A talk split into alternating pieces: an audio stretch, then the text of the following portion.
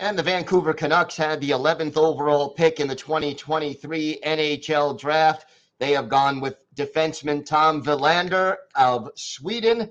Gil Martin here alongside our prospects expert, Hadi Kalakeche.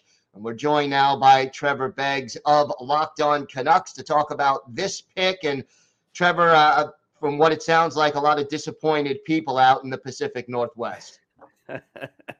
Yeah, I was uh, I was out and about in the car uh, commuting when I heard this pick, and pretty much everyone's texting into the local radio here saying, "Why didn't they take Zach Benson?"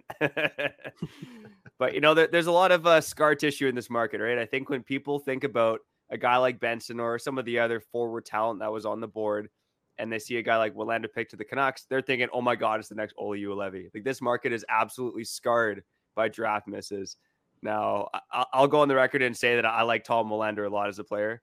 Um, I, I, think he's got great mobil- mobility. I, got, I think he's got you know a little bit of nastiness, and obviously he's a, a good defensive defenseman. So there's a lot to like about this pick, but that's going to be the big question, right? And I don't have the answer to it today. Maybe you guys have a, a, take on it, but did they leave too much talent on the board by taking Tom Willander? Hadi, what does he bring to the game as a defenseman for the Canucks? Uh, a bit of everything, really, but just a solid foundation of of NHL ready skills. His defense, his rush defending, especially sound. Um, uses a skating really well in conjunction with his stick, with his body, in order to angle players to the boards, take him out of the play really easily. Um, rush defending is his bread and butter; it's a specialty. But I do think there is some offense buried deep under that defensive ability, um, and the right development team could break that out of them. Now, do I think he's the 11th best prospect in the draft?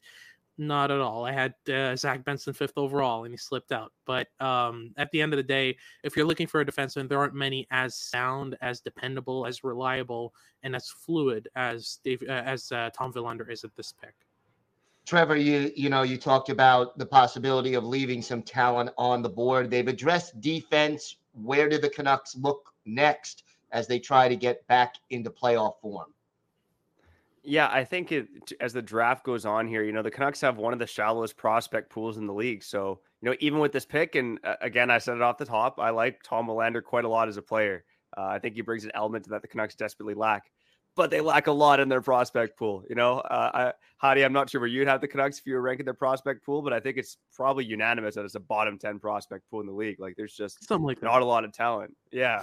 so, um, I think as the draft goes on, I, I really hope they're just going best player available, go for some home run swings. You know, personally, and I talked about it on Locked On Canucks this week. I would have loved to have seen them trade down in this draft, uh, somewhere into the late teens, because I think there's just a lot of good players uh, in this top 20 of this draft. So, unfortunately, that's not what happened. And you know, trading down is always easier uh, in theory than it is in actuality. But um, yeah, we'll see. I think yeah. from here on out, it's got to be best player available.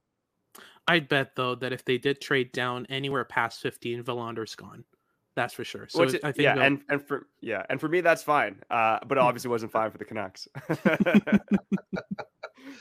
uh, well, never a dull moment in Vancouver. For this, uh, for more on this selection and all the other Canucks moves around the draft and free agency, tune into Locked On Canucks for free on your favorite podcast app and on YouTube.